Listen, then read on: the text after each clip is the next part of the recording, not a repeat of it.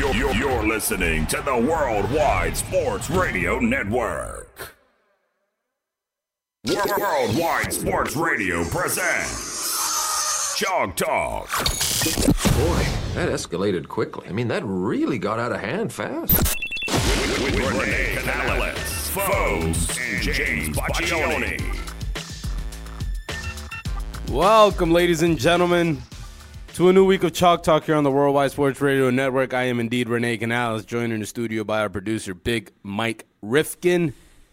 Big Mike, it's a pleasure to be back here with you again. How was your weekend? Pretty good yourself. Eh, not too bad, you know. Birthday weekend. It was my birthday weekend. How I- old are you I now? am 26 now. Man, you're an old fart. Yes, I am. I, my bones have, you know, every year that goes by, my bones age five more years. That's right. I'll be 26 in a couple, 26 in a couple of months. So. And so, yeah, welcome to the club, man. yeah, thanks. I got the bones of a 40 year old man.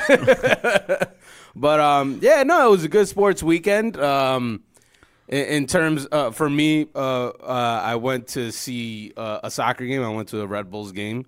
Uh, they won four nothing. Uh, Do they serve free Red Bull at the Red Bulls games? No, no, no. But they, they, they do serve Red Bulls. Oh, okay. But they're not free. uh, saw the Champions League game, which was a dud. The Yankees got a, a, a series, another series victory. Uh, this time over the the Boston Red Sox. I told you two out of three was what was going to happen, and two out of three is what it was.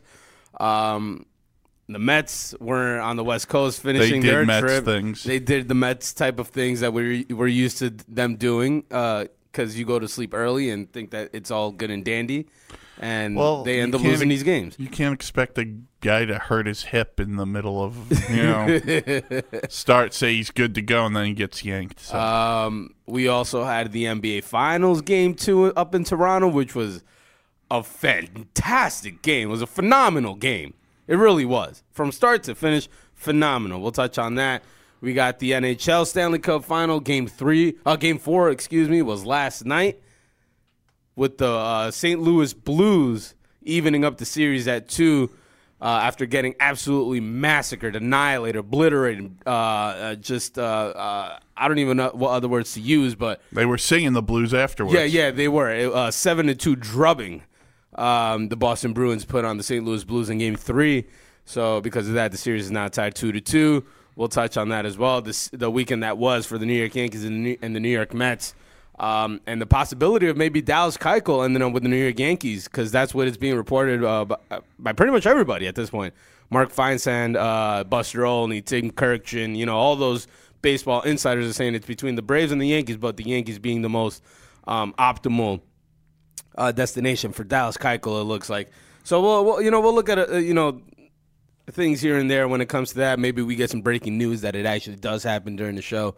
So we'll touch on that. But um, I just want to give a quick shout out, real quick, um, to the United States um, under twenty men's national team. Uh, they're they're playing the World Cup right now in Poland. Um, they were in the uh, the knockout stages at this point. So which is which is the first round. the first round of the knockout stages. Um, they were down two to one in the second half. Came back to beat France three to two. France, which is obviously you know the the senior team, just won the World Cup last year in 2018. Um, the the under 20 team uh, was undefeated going up until up until this point in the uh, first round uh, knockout stages. And the United States beat them three to two with an early 83rd minute game winning goal by uh, Justin Rennicke. Um, so uh, congratulations to them. They face off against um, against Ecuador in the next round, which is Saturday at 11:30 a.m. For those of you who want to watch that, but that's very big because you know these are these are some of the guys that are probably going to come up with the senior team in a few years. Uh, and possibly be the core, the cornerstone of. What And isn't the men's national team getting a little older? no, no, they're going the youth way. They're now. going the youth They're way. going the Okay. young way now. They're super young, dude. They're like Now- they're super young. yeah, not yeah. They're getting away from the older players like you Clint know, Dempsey and Clint Lam- Dem- yeah, Clint Dempsey retired and all that stuff. So they're they're they're moving away Okay. from that. Uh, And women's World Cup starts. Women's World Cup starts this week. Okay. Uh, I think it's on Friday. Uh, we also have the Gold Cup, which is a, a tournament which is uh, disputed between North America, Central America, and the Caribbean. That takes place this month. The Copa America, which is a South American tournament with Colombia, Brazil, Argentina. That takes place this month as well. So it's jam a lot of packed. soccer. A lot of soccer. So you, I'm, I'm going to be having a lot of soccer on here on the TV when we're in the studio. I'll tell you that much. And you might get a goal every now and then from me. Yeah, that's- fair enough. Yeah, so that's just my reaction. But just wanted to give them a quick shout out, Coach Tab Ramos, who is a former Metro Star Red Bull player.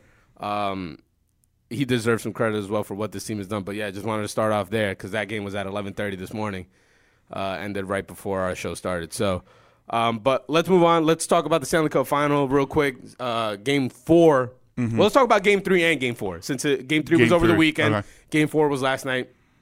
Start off with Game Three absolute drubbing. It was just absolutely, absolute annihilation by the Boston Bruins towards the St. Louis Blues. Final score was seven to two. Correct.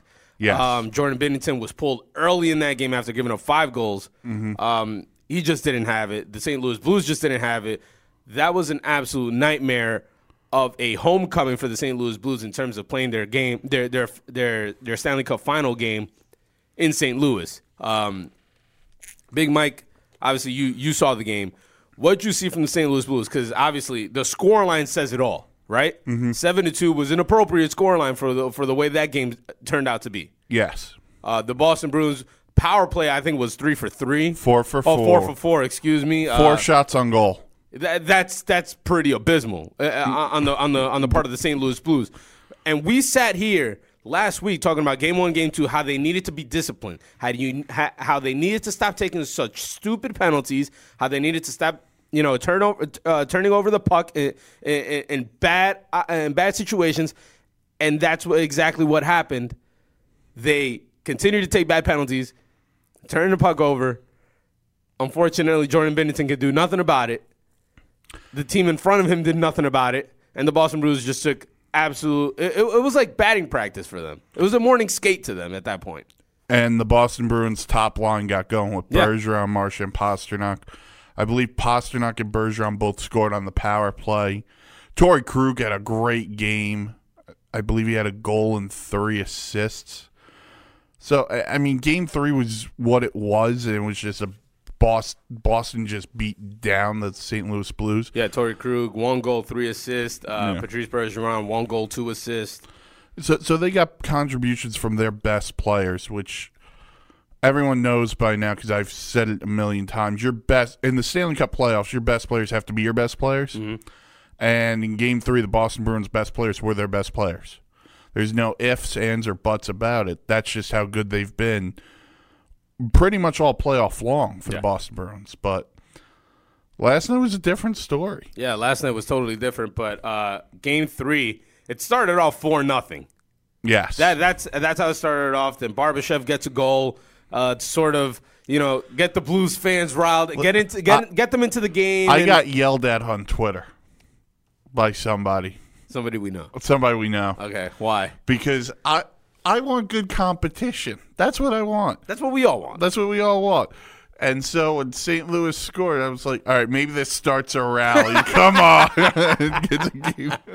Oh, he must have been pissed. and he was so pissed at me. Uh, but that that was that was you know quick lived. It, it was Yes. uh, you know uh, Krug scores a goal like less than a minute later or a He- minute later. He, te- he goes back at me. How do you like them apples?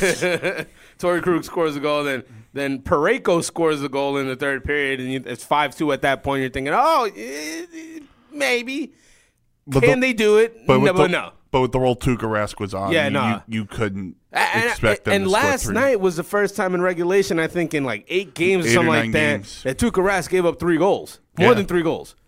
So No, th- three goals. You're right. Yeah, yeah, th- three or more goals. It, it- Yeah. well, was a stat, but yeah, he gave up three goals last night. I mean, that's the first time in eight regula- regulation games that that's happened against Tuukka Rask, which is unreal, especially in these playoffs, because you know there are games here and there that are absolute blowouts. Mm-hmm. But that's how good Tuukka Rask has been in the, in, in the NHL playoffs He's this been year. so good. He, he's. I, I've heard Pierre McGuire say this on the broadcast, and I'm not a big Pierre McGuire fan, but I agree Is with anybody really? Eh, probably someone. Only NBC. but I agree with him when he says this is the best hockey we've ever seen Tuukka Rask play. Uh, up until last night, his rebound control had been excellent. Yeah, we saw the goal by uh, Ryan O'Reilly, the third goal. Um, to, to, to give the St. Louis Blues the lead was uh, was off of a high shot that hit him off, uh, you know, the, Yep. the, the the upper body. Juicy rebound for Ryan O'Reilly. He square he he puts it in. Gave the gave the Blues the ultimate lead at that point to, to finish off the game. Yeah, and he, he had been so good for them. So Tuukka Rask was due for. I don't even want to call it a begging because I still think he played pretty well last night. Yeah. Gave up three goals. It it could have been a lot worse because St. Louis, for the most part last night, dominated play. So now looking at yesterday's game, at last night's game, which was game four of the Stanley Cup finals uh, from St. Louis, Ryan O'Reilly was obviously the, you know, the, the number one star in this game. Yes, and the missing persons report out on him. It- it came back. It, came back. Yeah, somebody found him on the streets of St. Louis and he said, Ryan, you have to dress up for this game, brother. They need you out there. He came out. He got two huge goals. First one, 43 seconds Yep. in. And uh, a nice little wraparound, too. Yeah, deflected initially Yep. off a shot by Vince Dunn by Zach Sanford, and then the wraparound. Uh, so Ryan O'Reilly gets the two goals, the first one and the game-winning one. Uh, Pietrangelo had two assists in this game. Um, big, big time bounce back by the St. Louis Blues. Tarasenko gets another goal, uh, his 11th of the playoffs. So this kid's just Dude, it, it- on fire. this playoff for him has been the Tarasenko show. I see what you did there. I see what you did there. Charlie Coyle gets another goal for the Boston Bruins. He's the one that tied up the game in the first period, 13 minutes in, his ninth. Uh, He's been really He's been really good. good. He, he's, I believe he tied his goal total from the regular season. Really? I mean, the kid's just been absolutely on fire. And then Carlo gets the, the shorthanded goal in the second period to tie the game at two. Um, Bergeron gets the assist. Marchand gets an assist. Zdeno Chara gets an assist in this game. Then he takes a puck off the face. Yeah, that's the biggest storyline. Uh, I mean, it- it- guy's just a target at this point. He takes one off the wrist, he gets cut up. Well- takes one in the mouth, gets hurt, but comes back into the game. this one rolled up his stick and hit him in the mouth. Oh, those are always the worst ones. Yeah, and then uh, I mean, any hit to the to the mouth is he is was bad. sitting on the bench in the third period, and you know NBC being NBC. no, no, no, no, doing their job kept Yeah. focusing on him because he never took a shift afterwards, Hmm. and then it came out afterwards that it was. Uh, advised to Keep Bruce out of the game. Cassidy to not play him, so Maybe he'll con- be re reevaluated when they go to Concussion like symptoms, maybe the way maybe the puck hit Maybe him, or maybe jaw. a jaw, or the, you know loose bodies in the mouth and whatnot. I mean, but that that would be a huge loss if, if for, for the Bruins. for the Bruins, if he can't come back and, and possibly play a game five in this series, which is Thursday. Yeah. And they're already down Matt Grzelcyk, who hopefully will be back for them in game five. He's in concussion protocol still, but who knows? I mean, you're getting down to now you have to play guys like John Moore and Stephen Mm-hmm. Kampfer, and you have to play the minutes that they're not used to playing. It's going to be hard on guys like Charlie McAvoy and Brandon Carlo, who are still young players, but they're going to have to play those larger minutes. But they're in the growing into their own at this point in this playoff. They're Oh, yeah. they are really growing before our eyes. Oh, here. McAvoy's been fantastic. Yeah, absolutely. Long Island kid, Long Beach kid. Absolutely, Yeah. absolutely. McAvoy has been one of their best players this entire postseason run. Yeah. You uh, McAvoy, Tuukka Rask.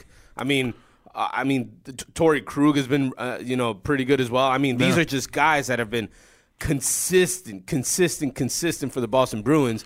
That they deserve, they deserve all the the love and accolades that they're that they're getting right now. And they do. And I think most people will give it to them. This is why they're in the spot they're in. You know, you talk about Carlo. I mean, Carlo, Brandon Carlo last night scored a shorthanded goal to tie the game at two. He was the 20th different Boston Bruin to score a goal this playoff. Wow, That's unbelievable. yeah, that really is. Talk about depth and how well they've played. They've brewed up a nice offense there in Boston. It's, it, I mean, what they got going on is is really incredible. Oh, yeah, it really is from top to bottom. It's a nice team. It's a really nice, good, young, for most part, young team. And it's good for the St. Louis Blues as well because they made this a series now. Oh yeah, they couldn't go down three. Yeah, after after that, you know, that horrifying loss on on on when was this Saturday, Saturday. night? Saturday night, seven to two. I mean, you couldn't.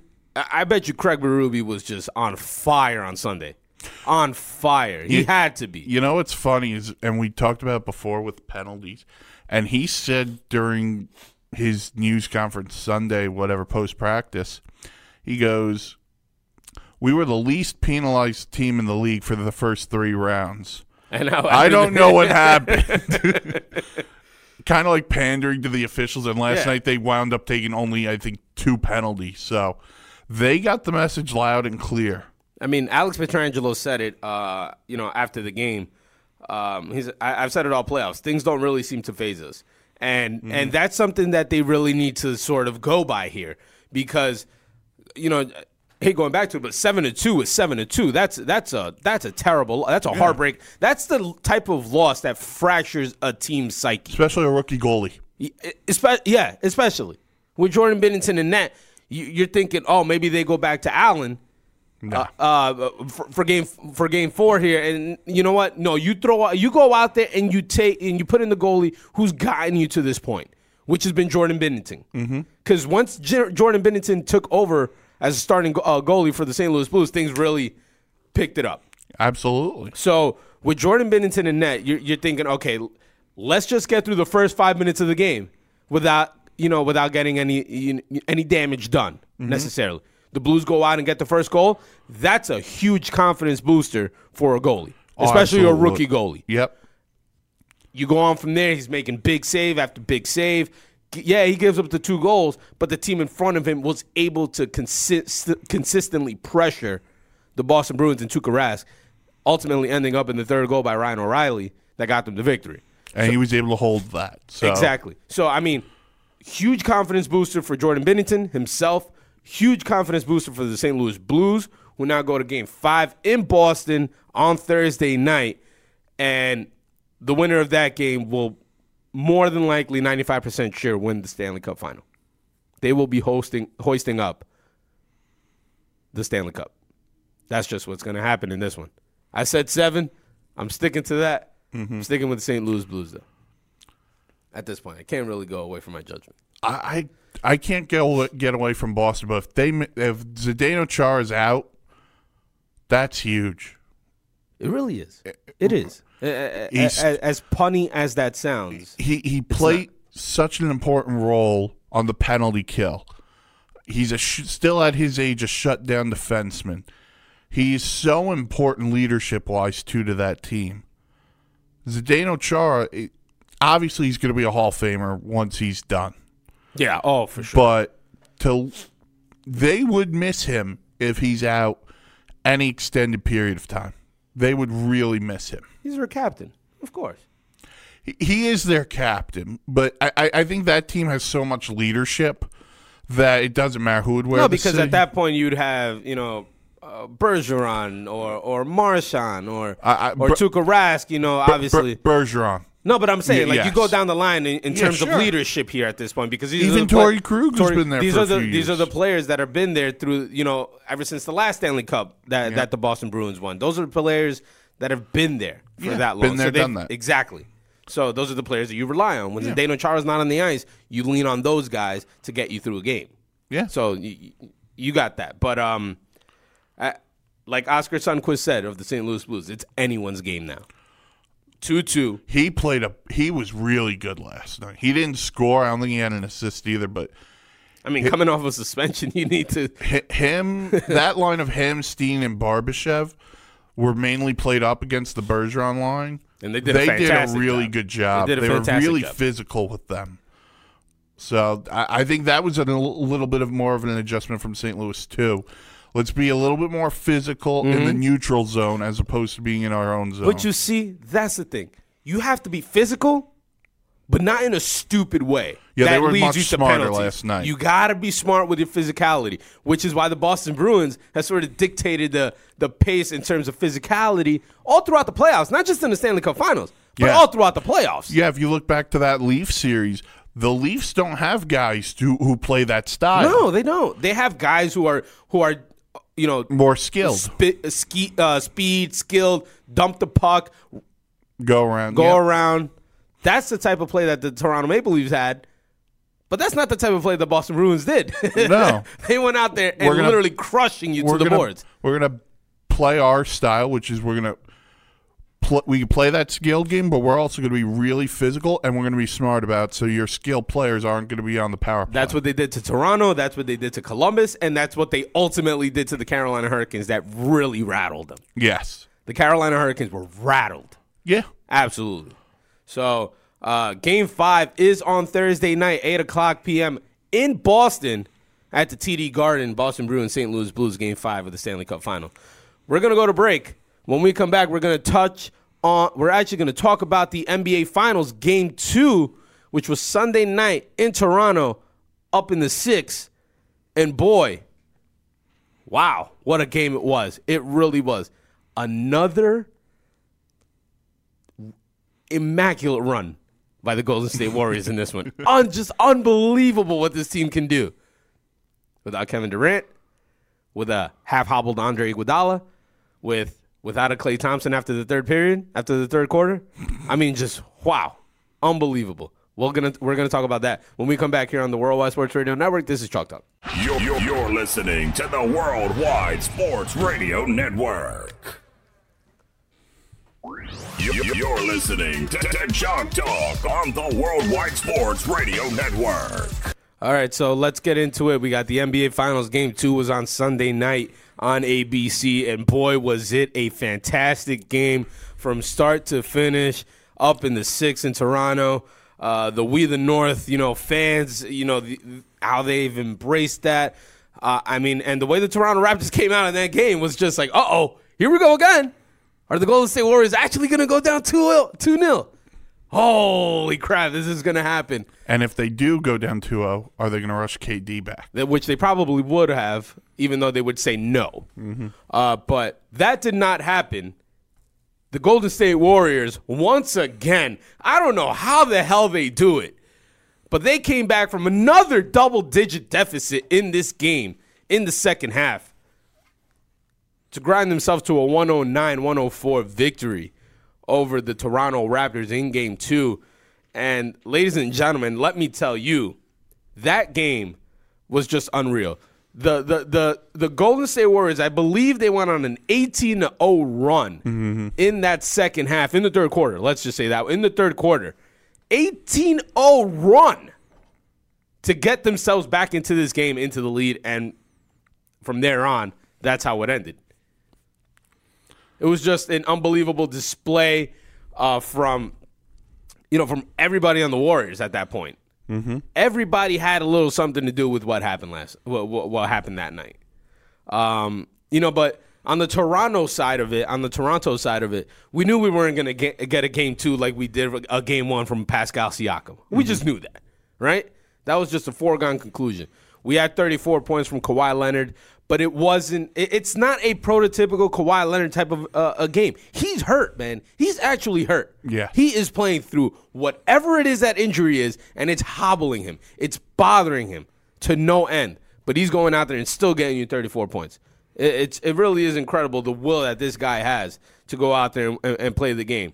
Um, uh, Pascal Siakam, 12 points, eight rebounds, five assists in 41 minutes. He was five of 18 from the field. We, we knew that he wasn't going to replicate the numbers that he got from game one. Uh, Marc Gasol, 31 minutes, only had 6.6 rebounds, two assists. You know, uh, You need a little bit you more. need a little bit more, obviously, especially what you did in game one. You had to sort of build up on that. That was that did not happen. Kyle Lowry got you 13 points, but he fouled out. That sixth foul was a silly one. Oh, it was, it was a it, it was a terrible, terrible. Uh, just, I don't know what he was thinking there. In a situation like that, I understand you want to go for the steal and you're rolling around the player, but you can't. I, for the life of me, you have five fouls. You got to play smart. Mm-hmm. You got to play smart. In a moment like that, you cannot let your team down. I think it was Draymond Green that got the rebound. He rolled around him, slap on the wrist, foul called right there. Six foul. Kyle Lowry's out of the game. Um, with, with about five minutes left too. yeah, uh, yeah. It was it was towards the end of the game, but there's still a lot of time on the clock there. At that point, they brought in Danny Green after that. Uh, but uh, you know, eight points for Danny Green. uh, You know, for what he's done This playoff. this playoff, you know, whatever. Good for Danny Green, I guess, right? Fred VanVleet off the bench, 17 points. uh, what can you really ask for more from from Fred VanVleet? Um, he's been producing left and right for this And Toronto he's Raptors been really team, and good he's been really good defensively, very too. good. I, I I don't know what type of defense they were playing in that second half. Uh, in, in that fourth quarter, I think it was the box one or something like Jeff that. Van Gundy that Jeff Van Gundy was alluding one. that Jeff Van Gundy was alluding to the entire fourth quarter. But whatever they were doing, boy, was it disrupting the Golden State Warriors because they didn't score for like six minutes in that fourth quarter. Mm-hmm. And that's where the game was lost for the Toronto Raptors because they couldn't score either. Mm-hmm. You know how many open threes did the Toronto Raptors or uh, empty possessions in general did the Toronto Raptors have in that fourth quarter where neither team was scoring? I mean, Kawhi Leonard was missing was missing threes. Kyle Lowry was missing shots. Pascal Siakam missed shots. Marcus Solman. I mean, everybody was missing shots left and right. If the Toronto Raptors were were making those buckets, totally different game, obviously, right? You know who would have made those buckets? Who? Drake. Ah, but unfortunately, he was not suited up for this game.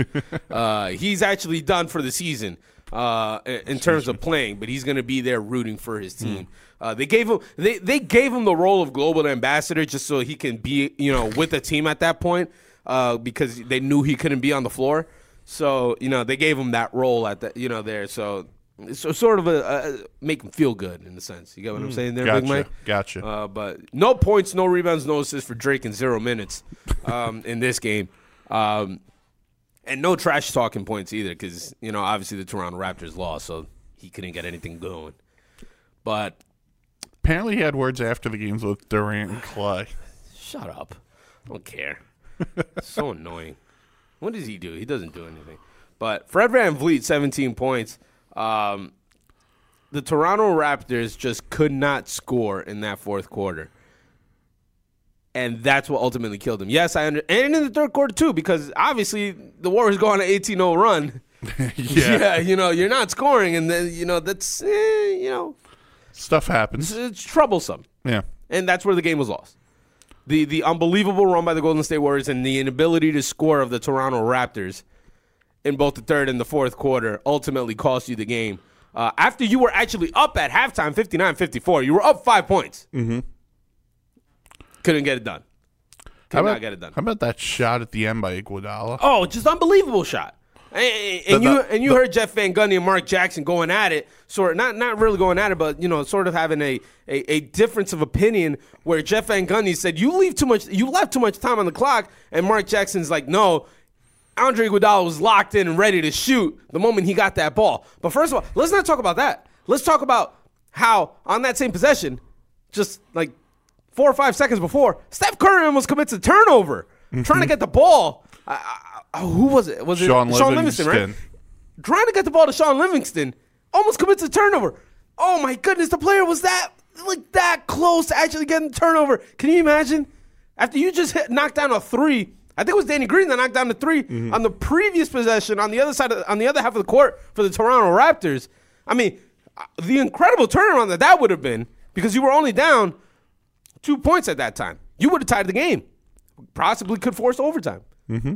Uh, just, but the the onions on Andre Iguodala, who was who who, who missed threes like, you know, like like I eat Nobody's cheeseburgers. You know what I'm saying? Like, the the dude was just missing them left and right. For him to have the ability to knock down that shot at that crucial of a moment, How often would a guy rush that shot because he knows he's that open and he also knows the shot clock? Well, eh, uh, uh, probably another guy would have ran ran down the shot clock, like Yeah. even more. But big, huge shot. I mean, that that's the shot player. that that pretty much was the nail. That That was pretty much, but that was the nail in the coffin there for the for for the Golden State Warriors on that three by Andre Iguodala, um, which led to the final score of 109-104. But let's just look at the Golden State Warriors uh, production in this game. Obviously, we're going to start off with Steph Curry, 23 points, three assists. I mean, three rebounds, four assists, six of 17 from the field, three of 10 from three. Not a prototypical Steph Curry game and he had some lapses in judgment in, in this game. But that's the that is more credit to Nick Nurse and that boxing one uh, defense that Jeff Van Gundy was Yeah. so much it was so alluding to in that game, especially in that second half and in that fourth quarter. That is uh, attributed to Steph Curry's um, off game. Let's just put it that way. Uh, Klay Thompson made up for himself, 25 points, um, 10 of 17, 4 of 6 from uh, from three, five rebounds, five assists. But that's not the story there. The story with Klay Thompson is he takes a three, lands awkwardly, does a half split, knee goes the other way. Um, but he he continued in the game. Then I think like halfway through the third or about to start the fourth quarter, he comes out. It's um uh, it, uh, Doris Burke lets us know that it's uh, uh, a pulled hamstring, pulled left hamstring. Um, they say he is, I, I think, questionable or probable for the Questionable. Questionable for game uh, for game three in Oakland, but More than likely to play. to, yeah. From what basically. Well, I mean, we they ha- they need him because they're running out of bodies at this point. well, they just lost Kevon, Kevon Looney, Looney. broken collarbone. Uh, so he's out for the rest of the playoffs, for the rest of the final. Um, obviously, Kevin Durant, we still haven't heard much on him, but a lot of people are saying he's going to be back by game four. Let's. He hasn't even practiced. He hasn't even practiced, so I don't believe that. I don't believe it yet. Until I hear him. If they lose game three, I could see it. I could- but yeah. if they go up two one, I could just say see Steve Kerr say, "Nope, not going to rush him yet." But uh, yeah, Kevon Looney, that's going to be a big time loss because uh, he actually started the game before. I think he started game one. He started game one. uh, came off the bench here in game two, but in, in only 10 minutes, he wasn't able to do much. Um, he only had one rebound, but, you know, that injury is, you know, that's tough because that's another body that you're missing at this point. Well, it, also because if you look at who did start game two, Ah, yes, Boogie Cousins. can you really expect him to play the minutes he played in? uh, Well, he, I think he's on. He was on a minutes restriction at that point. I think he was only allowed to play 20 minutes, but he had to play the he had 28. to because of the injury. But let's, I mean, let's just put it out there. He was- Boogie Cousins was the savior of this game for the for the Golden State Warriors. Eleven points, ten rebounds. I mean, incredible game from Boogie Cousins. Yeah, him and Draymond were the two shining stars in game two. Draymond 17, 10, and 9. So, but but Boogie brings that element, man, to that team. that- Physicality. that, they've never. Uh, not just that, the interior presence. Yeah. he's a force on the post, and there's not really a great answer for from Toronto. And then he could stretch you out. yeah. that- So that- that- he's just he he's a, a, a dual threat in, in many ways. Um, he must have liked the music in Toronto because he got down. he got down in the north, huh? He got down in the north. He he, he loves to boogie there. Ah, I see what you did there. Very good. Very good. Stupendous. Round of applause for you there, Big Mike. Round of applause. But yes, Boogie had uh, had a very big game. Da- uh, Draymond Green had a stupendous game, like you said, 17 points, nine, uh, 10, uh, 10 boards, 9 rebounds in 41 minutes, 6 of 12 from the field. Um, Andre Iguodala, it, it- he's more in there for his defense. Let's just put it that way. Mm-hmm. He's not in there to score points. He's not in there to be an offensive juggernaut. He's in there to play defense, and that's And what rebound. he does. And rebound. And and he had the rebounds. He also dished the ball pretty well. Six assists in this one. Eight rebounds, eight points. But obviously, that three at the end of the game is what put the nail in the coffin mm-hmm. for the Golden State Warriors. There's just such a coolness and a calmness about him when he's out there. Even on the bench, he's talking guys up and Well, that's that veteran leadership that you need. yeah, uh, uh, coming from a team that's just so balanced and Just, you know, uh, it- remember him on the Philadelphia 76ers and how, like how demonstrative he was. I remember when he first got into the league and he was playing with Allen Iverson. So you had two You had AIs two on. AI, AIs on a team. You distinguish them by the Seems so long ago. Oh, it does, right? It seems like forever ago. You distinguish them by the answer and AI, and like you know, it's just uh, that's just the type of game it was. And I mean, uh, the 109 104 score line. It, ah, I don't know. It doesn't really Didn't detail like the that. story of, of, of what dictate the story of what this game was. It really didn't. I think another guy who deserves a lot of credit is Steve Kerr because they made an adjustment from game one to two on Siakam and on Kyle Lowry and on Gasol. I, I think Steve Kerr deserves a little bit of credit. I think we undervalue him a little bit because of the team he has mm-hmm. and all of the superstar talent. But Steve Kerr's done it as a coach who makes Oh, adjustments. unbelievable job. I mean, th- think about it. Their last four wins in the playoffs, they've been trailing at halftime, Yeah. And not not small margins. No, the last three against the Portland Trailblazers were all double digit uh, deficits uh, at some point throughout the second half. Yeah, At some. And each one of them were absolute comebacks of epic proportions. yeah, Epic proportions. And to be down double digits in this game and to go on an 18 0 run in game two, and that is what helps you get over the hump here in, in, in game two of the NBA Finals and to and to slay the Raptors, right? Mm-hmm. It, it's just a testament to what this team is. yeah. It's a testament to w- the belief that Steve Kerr in, instills on this team in practice every day, shoot arounds every day, in, in in the locker room during video sessions. Every single time that this team goes out there, they can never be counted out because of the fact that they just have sharpshooters everywhere. They do. They, it, it, it's it's it's it's sickening to, to really say it, right? They have sharpshooters everywhere. They have snipers and they're ready to roll. Klay Thompson, Steph Curry, Kevin Durant, right? Draymond Green when he's on fire, he can do it. Um, Kevon Looney can could score. Shaun Livingston can score, right? Alfred uh, McKinnie, Uh, yeah, uh, Quinn Cook. Yeah, How great was Ki- Quinn Cook in game two? nine points in 21 minutes for Quinn Cook, three of six from the field. His three points came on three threes. And they needed him because of what happened to Klay. Yeah, so he played big minutes down the stretch. Yeah. um, as a team collectively 46% from the field, 38 from three. You look at the Toronto Raptors, 37% from the field collectively, 29% from three. Not going to be able to win games like that. Especially, Especially against Golden State. Exactly. There you go. That, that, that, that, that's where I was going with that. Especially against Golden State, Yeah. who could be a team could knock it down from anywhere. You have to be able to knock it down with them. Yeah. And that did not happen. And even if you're not knocking it down with them, take the two. Yeah. I mean, But even even still, you're gonna have to nail some threes. I know, But, but, no, no, no. But I'm saying, like, even still, at that point, right? If we're looking back at the fourth quarter, they weren't knocking down anything. no, So, regardless of what you did, it wasn't working. it was not. And, uh, and unlike in Game One, where Pascal Siakam was knocking down everything that that he touched, right?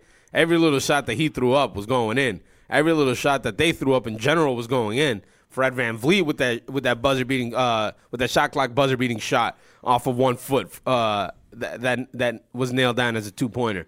You know those types of shots were not falling for them. Yeah. nothing was falling for them in this game. So the Golden State Warriors take Game Two, 109-104 in Toronto. This series now moves over to the Bay Area. Let's take a look at Game Three, which is Thursday. No, tomorrow. No, tomorrow. Excuse me. Wow, I keep forgetting that this game was Sunday. Um, it, it's t- Game Three is tomorrow. Can, the, the question here is: Can Toronto take a game in in, in in Oakland? Can they pull off a game? yes, I think they can pull off a game. I Well, I- that's all they need, really. They, if Yeah. you win one game, you're pretty much in you're you're in good shape. Yeah, because you're going it to go back to Toronto. Yeah, you're you're in good shape. I think they'll get at least one. I I don't see why not. I think you're right. Kawhi's banged up, but uh, he's still playing at such a high level. Mm-hmm. I think you're going to get a better game from Siakam at some point. I mean, Kawhi's like averaging over 30 points in this playoff. He's thirty, averaging thirty-one, I believe. Y- you need more out of Lowry and Gasol. well, Lowry needs to stop taking taking stupid fouls. That's just what it is. R- right, but his presence is, ne- is needed on the floor. Exactly. Exactly. Yeah, that, yeah. Exactly. That, that's what I'm getting at at the stupid Yeah. fouls situation. Like, I mean, you're fouling out with like more than five minutes in the game. I mean, Can't do you it. Can't. No. Wow. What are you doing?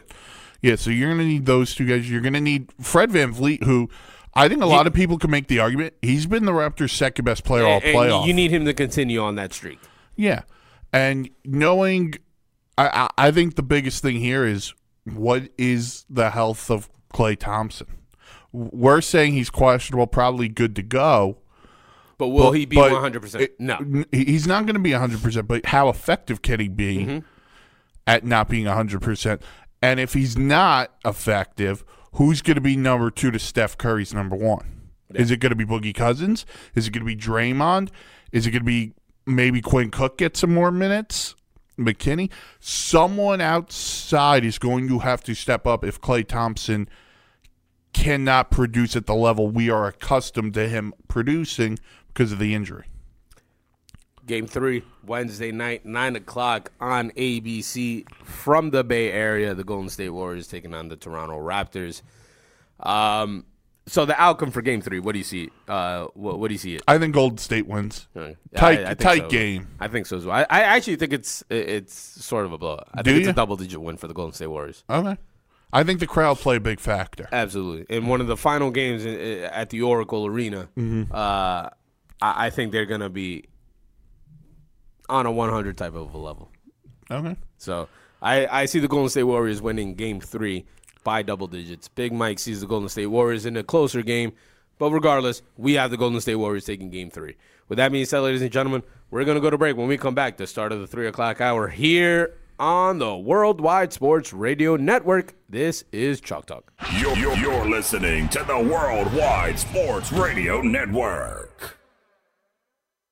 You're, listening to, to Talk on the Worldwide Sports Radio Network. Welcome back, ladies and gentlemen. Three o'clock hour here on the Worldwide Sports Radio Network. I'm Renee Canales. That's Big Mike Rifkin, our producer behind the board. Let's get into baseball. Um, tough weekend for the Mets. Tough week in reality for the Mets. It was uh, another stupendous weekend for the Yankees. Um, let's start off with the Mets, though. They lose two out of three to the Arizona Diamondbacks. They lose three out of four to the uh, Dodgers. Los Angeles Dodgers.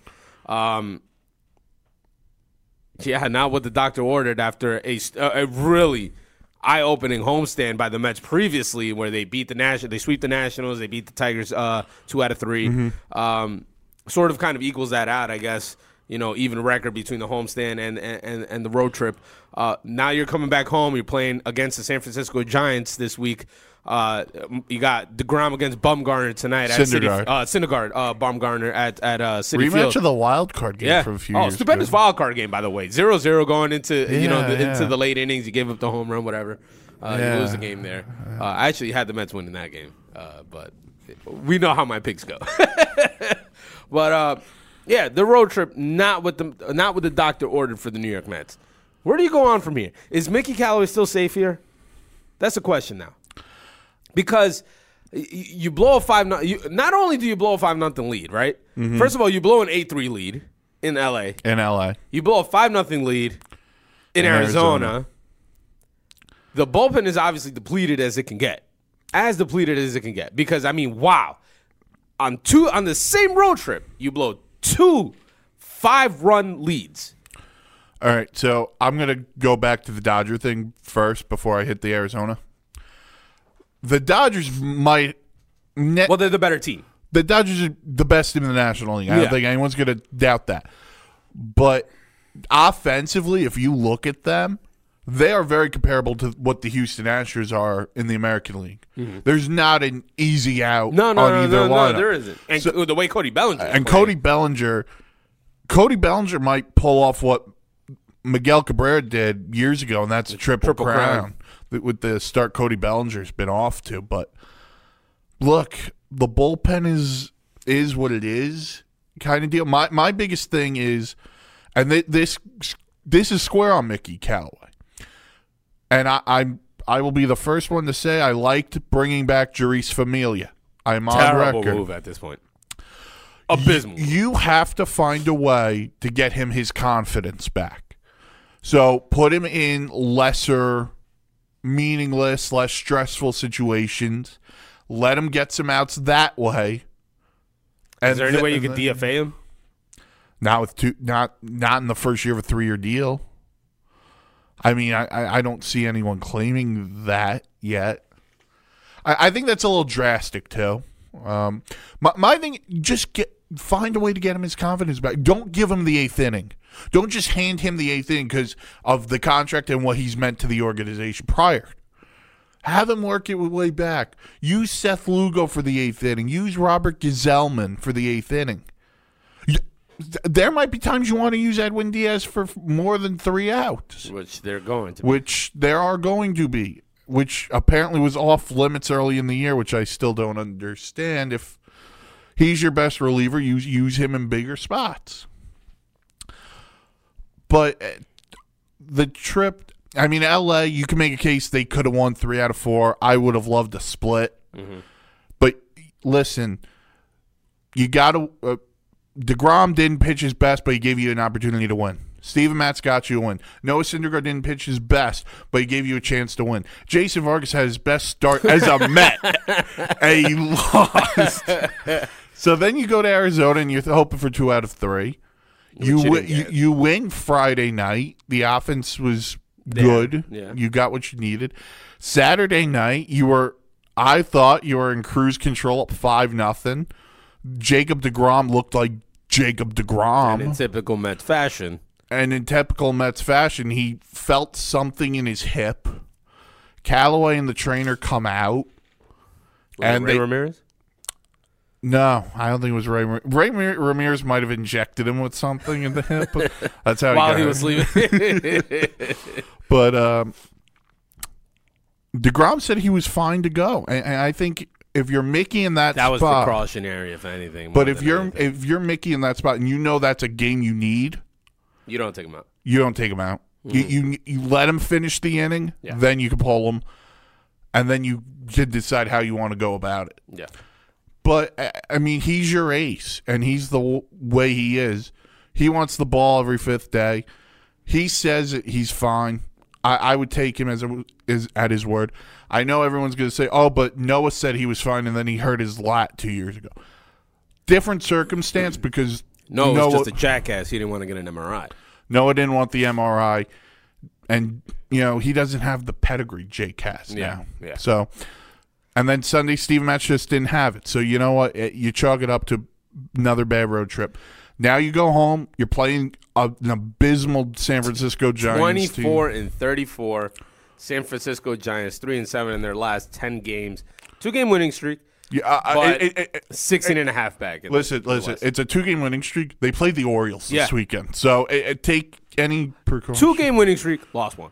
Yeah. So, so, and unfortunately for the Mets, they get to face the best player the Giants have tonight, And Madison, Madison Bumgarner. Bumgarner. But this is a test for Noah Syndergaard too to go up and match him. And he has to. He kind of has no choice. No, he, You can't. You can't lose these games to the Giants. You can't. You just simply can't. No, you can't. So, Because then that question will come back around. on Mickey. Yeah. A- And, here's the thing I'll say about Mickey is you don't have that press conference before the previous homestand and not just fire him right after. You Yeah. you, you can't kind of do it. You can't do it. So Mickey is here. In my opinion, he's here till the All Star break, and then they'll make mm-hmm. a, a decision on where they are. Mm-hmm. Here's the the other break for them. The Phillies got swept by the Dodgers this weekend, and they lost to the Padres last night. Yeah. the Mets are only four and a half out. Four and a half out, 28 and 31. The Phillies are 33 and 27. Uh, the deficit's right there. Atlanta could could overtake the Phillies for first place in the National League East. Yeah, they're half game Um, out. half game out. But I mean, that's what's the saving grace for the New York Mets at this point. Yeah, They are right there. They, they, they, they, they're within striking and they haven't distance. played their best baseball. And they have not. But this is the time to do it because we outlined their schedule for the remainder Yes. of the month and going into the All Star break. Let's just be brutally honest. It's tough. It's tough. It's tough as hell. so so if you go in and, and you could say sweep the Giants, That'd I be great. that- That's what the doctor ordered. If that, that but two out of three. Two out Oh, of three is a absolutely. must. Absolutely. Then you play the Rockies this week. The Rockies are rolling. They're nine and one in their last ten. They've won eight in a row. yes, they have The- 31 and 27. They are red hot. So if you can find a way to take two of three from the Rockies, awesome. Mm-hmm. But you know, eh, right now, just focus on the Giants. I believe Robbie Cano should be back tonight. okay. Um, maybe McNeil too. I don't know, but I think Robbie Cano is scheduled, or he was eligible to come off Sunday. He could be in the lineup tonight. Tough matchup for him if he is back and Bumgarner. You need Noah Syndergaard to ramp up the way he's been pitching. He's three and four with a four nine oh O ERA. Yeah, he needs to be better. He needs to be better. And you're going up against Madison Bumgarner, who's three and five, but not necessarily all his fault. No, he doesn't team, get the run the, support. team around him it just doesn't help him with a four ERA. But And there's no one in that lineup that really scares you. I mean, Brandon Crawford Defensively scares you because But- he's so good. Yeah, But- L- Longoria's not the player he once was. Brandon Belt's a pretty good first baseman, but Yep. he he doesn't really scare you. You're hoping if you're the Mets, you're hoping right. The, you got the Braves playing against the Pirates this uh, uh this start of the week, right? Yes, You're hoping that the Pirates take care of their business. You're hoping that the Mets take care of their business, and you're hoping the Padres take care of business against the Phillies. You- You're in good shape there. Just take care of your business. No, but- no, but that- no, but that's what I'm saying. Yeah. You- you're- if it- you take care of your business, Exactly. nothing If else. you take care of your business, but you also want to keep an eye on, Oh, on the other teams, right? Because you're hoping that the teams around you start losing, and you can creep you can back in. creep back into it. So, I mean, but you know you're going to be playing those teams sooner rather than later. So, Exactly. So so that- that's that- why that's- that's, that's- why that's important. that's why you want to you want the other teams to, to, to not take care of their business Oh, because yeah. when you come around and you play them, you take care of your business, you're back in there. And Andrew McCutchen got hurt last night for the Phillies. Huge Did loss. not look good. Huge loss, knee. Yeah, Huge it loss. did not look good. Um, But they acquired Jay Bruce, so that'll solve the issues. well, yeah, sort of. Bruce Almighty, man. Uh, Bruce back in the East, huh? Um, Bruce Banner back in the East. But uh, yeah, that's the that's, that's to take a look at that's a look at the Mets there. Let's take a look at the New York Yankees, uh, who had themselves another victory in the series. They take two out of three from the Boston Red Sox over the weekend at Yankee Stadium. They lose Sunday night in the Sunday night baseball game. Uh, CC Sabathia coming off of the uh, injured list, just obviously was you know he he went his prototypical four or five innings.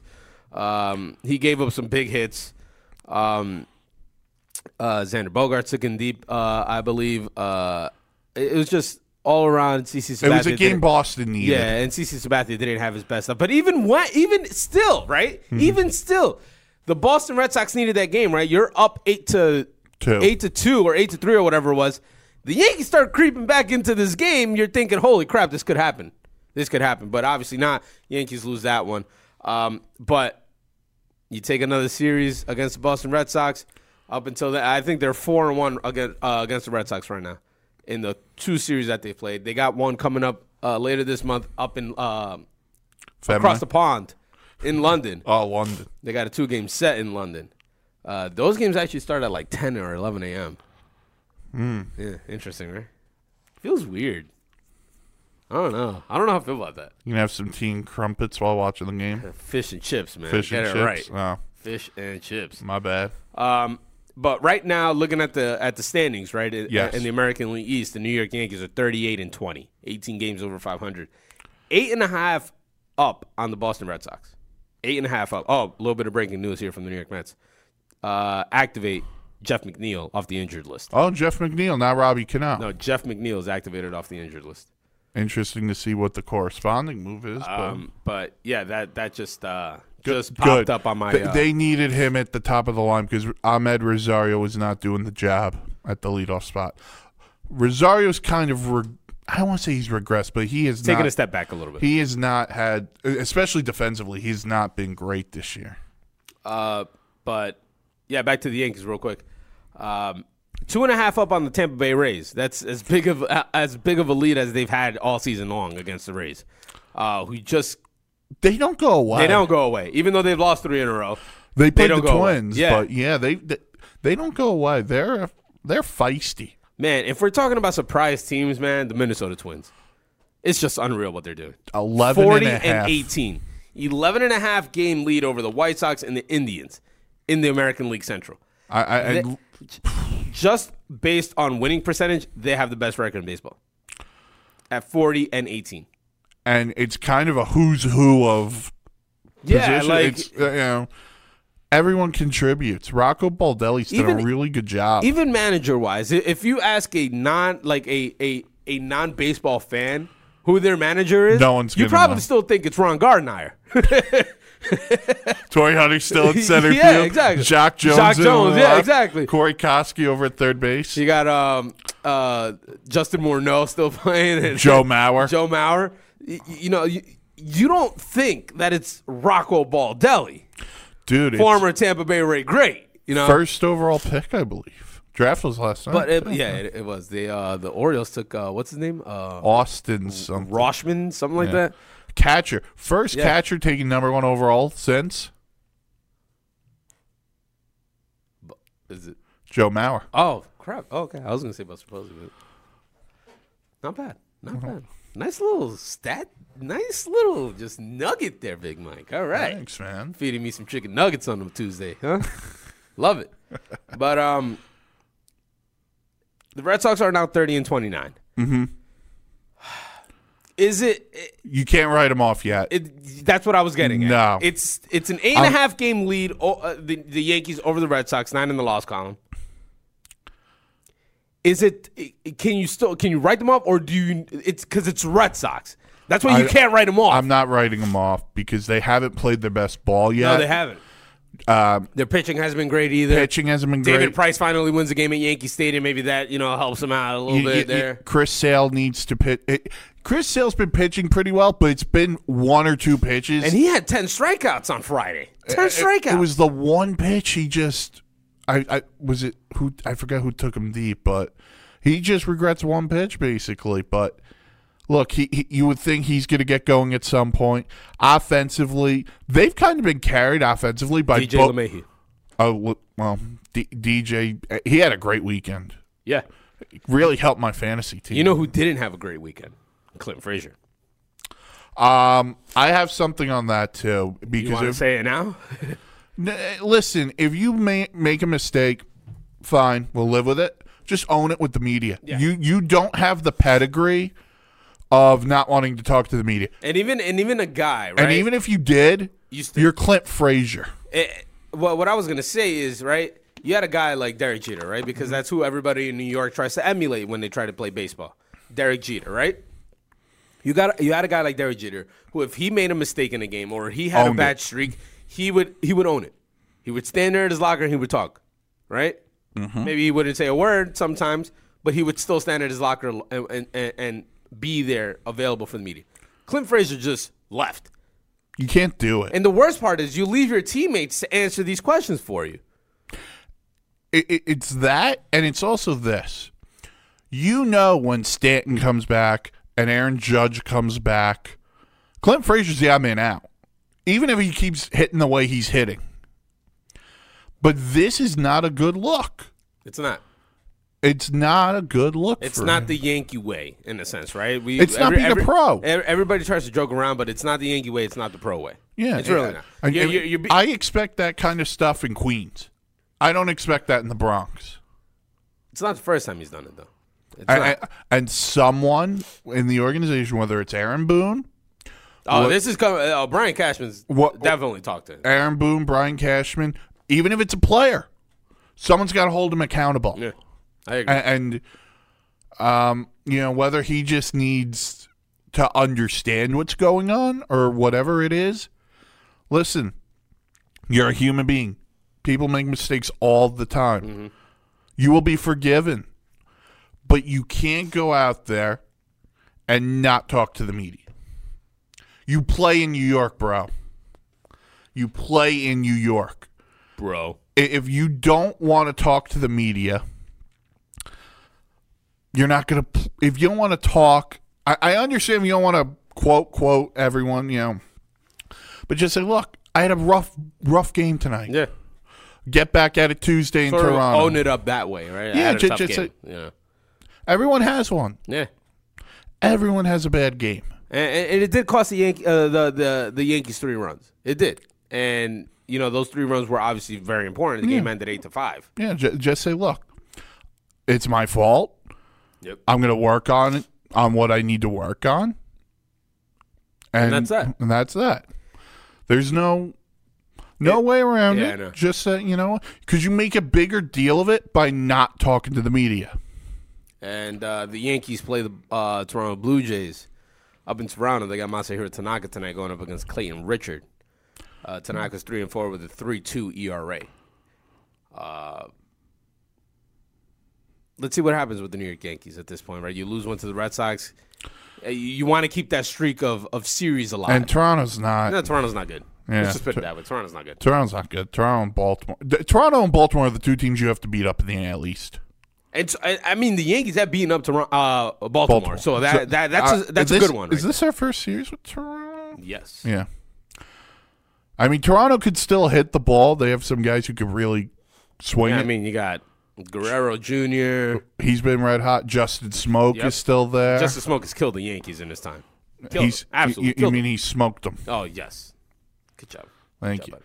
But but it's Clayton Richard. It's not Marcus Stroman. It's not you know Aaron Sanchez. It's it's Clayton Richard. Um, and one more thing before we go, right? Uh, we got the news of Dallas Keuchel a little bit. Um, it seems like there are two teams that are really vying for his services: the Atlanta Braves and the New York Yankees. In your opinion, Big Mike, what's the optimal landing spot for for Dallas Keuchel? The ultimate landing spot for me would be Atlanta. I think they need a guy at the top of the rotation, kind of lead these young kids by example. Mm-hmm. I think that would be a good. I, I still think, ultimately, in my opinion, I think his best spot would be going back to Houston. Yeah, But it seems like that's not going to it's happen. out the window already at this point. It looks like. And, you know, we have the Michael Kay show on here, and I think Don LaGreca brought up a good point, or, or Michael Kay brought up a good point. You have to be worried then, as a Yankee fan, about Luis Severino if you're Yeah. really thinking Dallas Keuchel. Now, I don't think it's only Luis Severino. I think you have to be worried about a few guys on that roster uh, in, in the pitching staff in terms. Uh, but I get what what they're saying about Se- Luis Severino because of the injury. But Severino, if it's, uh, let me word, put it like this: I'm saying you're worried about Severino because if you're worried about someone else, maybe you just wait till before the deadline and you can make a deal for someone Mm-hmm. that's not going to cost you the 18 million Keuchel is. yeah. So that's why I'm saying Severino at the top because if you know, let's say it's CC who goes down before the deadline, you can add someone in the back end of the rotation, but you're adding a top line guy here in And at that and at that point, right? Like, let's say CC goes down, right? You're, you're expecting back a Jordan Montgomery, as they Yeah. were saying, right? They're, you're expecting Jordan Montgomery back at sometime in the summer, whether it be July or August. Um, I agree with with what you're saying, and what they said about Luis Severino. If you're bringing in Dallas Keuchel, something's fishy there. You got to be really careful about what's going on with Luis Severino. You really have to be. Uh, you have to look at what's happening with CC Sabathia because you know he's prone for injury list uh, a stint. Mm-hmm. He just came off of one, off a ten day list yep. because of the knee. It always seems to flare up. I, I just In the think, summer. I just think that's something to where they don't want to over. No, they don't want to overuse him either. You know, Yeah. you know what I'm saying? Uh, they were talking about Domingo German's pitching uh, uh, innings uh, limit. limit. Is that possibly coming up because of the way he's pitched? He's nine and one, or nine and two, whatever, or nine and one on the season. Mm-hmm. Is he quickly approaching that number to where you can actually bring in uh, Dallas Keuchel and not miss a beat necessarily, right? Mm-hmm. Because if if you're bringing in Dallas Keuchel, you're probably getting him within maybe two weeks. That's what they say. I, I would be very patient. He hasn't pitched in a in a game situation. He Yeah. hasn't. He hasn't. So so I would give him two rehab starts. That's what I'm saying. Like two two Yeah. weeks, two and a half weeks, and you get him back probably for that road trip in London, Mm-hmm. right with the Boston Red Sox. You probably have him with the team for that for that moment. Uh, you never know. Yes. We we're, we're not drawing speculations. If Dallas Keuchel comes to the Yankees, good. If he doesn't, all right. you you could live. I could live with it. yeah. I could live with it or without it. Doesn't doesn't bother me. But if it comes down to the to, to the to the uh, to the trading deadline and the Yankees need a starter, you know who you're going for. I think, in my eyes, at least. Bumgarner? Yeah, I- I'll throw one more at you because we talked about him a little bit in the offseason. Being their spot is kind of no more. How about Corey Kluber? I know he has to show you he's back and yeah, he's healthy. Yeah, that, that that's the thing. That, that- obviously that's the major And depending on how far out the, the, the Cleveland Indians are out of the race, especially the wild card. especially but- the wild card. But so that, that listen, that's going to if- dictate that. But if they're going to listen, I mean, Kluber's not a bad. You Trevor know, Bauer, I don't know. I don't know if I'd be willing to give up Bauer. He's got future star written all over. He him. does. He does. But I mean, you kind of uh, Are- are you really- the Cleveland Indians are, are you are going- kind of at the crossroads right now? Are you really in a full rebuild? Th- that's what I'm saying. The Cleveland Indians are sort of at a crossroads right now. They don't know if they're going to rebuild or they're going to continue to go for it. They don't. They didn't spend money this offseason, No, and they lost a lot and they of lost. and pieces. they lost pieces. And then Encarnacion is gone. you Michael know, Brantley. Michael Brantley's gone. That's the one guy to me. You know, so- yeah.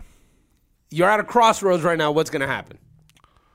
So Listen, if it's a crossroads and you know you want to call give Bone up, Thugs. if you want to uh, give up Terry Francona, you know, not opposed to that. There's a team in New York that might want him. Ah, Tito, how you doing? How you doing, Tito? The ancient Hawaiians told me you were coming. Hey, hey, I'm walking Hey, here. I'm walking. Hey, Tito, I'm walking here.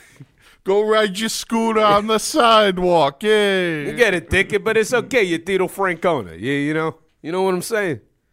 Uh, uh, I, I really think that that is a tough spot that they are in. Yeah, it is. It is. It is because you, you don't know where you're at at this point. You don't know where you're at. Yeah. Um, but yeah, if it happens, it happens. The Yankees get Dallas Keuchel, they get Dallas Keuchel. If they don't get Dallas Keuchel, they don't. I'm not losing sleep over it. Mm-hmm. Not yet, at least. Right? Like I said, you got the trading deadline to come that's coming up. You got pitches that are probably going to be available out there that you can probably make some noise with. And especially with the young guys that are playing right now, once the other guys come back, somebody's going to end up getting traded. Mm-hmm. And they've played and and and their stock has risen, which is great for the New York Yankees. It's absolutely great for them because you're gonna be getting a piece that's major league ready Oh, absolutely. right now. You're not and moving that's these young pieces and without under that. control for years. Yeah. Best case scenario there for the New York Yankees. With that being said, ladies and gentlemen, we've reached the end of the road. Thanks for joining us here today on this beautiful Tuesday, June 4th, 2019. Before we go, I want to just give a quick shout out. My aunt, who lives in Maryland, happy birthday to her. Love you very much. Hope to see you very soon. I saw you on the last trip that I went down to the to DC. Saw you in Maryland. She gave me a nice little dinner. You know what I'm saying? Home cooked meal. home cooked meal. I haven't had those in quite a long time. So, um, ah, breaking news: Kevin Durant ruled out for Game Three, according to Steve Kerr tonight. Uh, well, today said he is out for Game Three. So, with that being said, Thanks, la- Steve Kerr. ladies and gentlemen, we'll see you guys tomorrow, same time, two to four p.m. here on the Worldwide Sports Radio Network. For Big Mike Rifkin, I'm Renee Canales. We'll see you guys. Enjoy the rest of your day. Enjoy the baseball. We'll see you guys tomorrow. It, it, it's the Worldwide Sports Radio Network.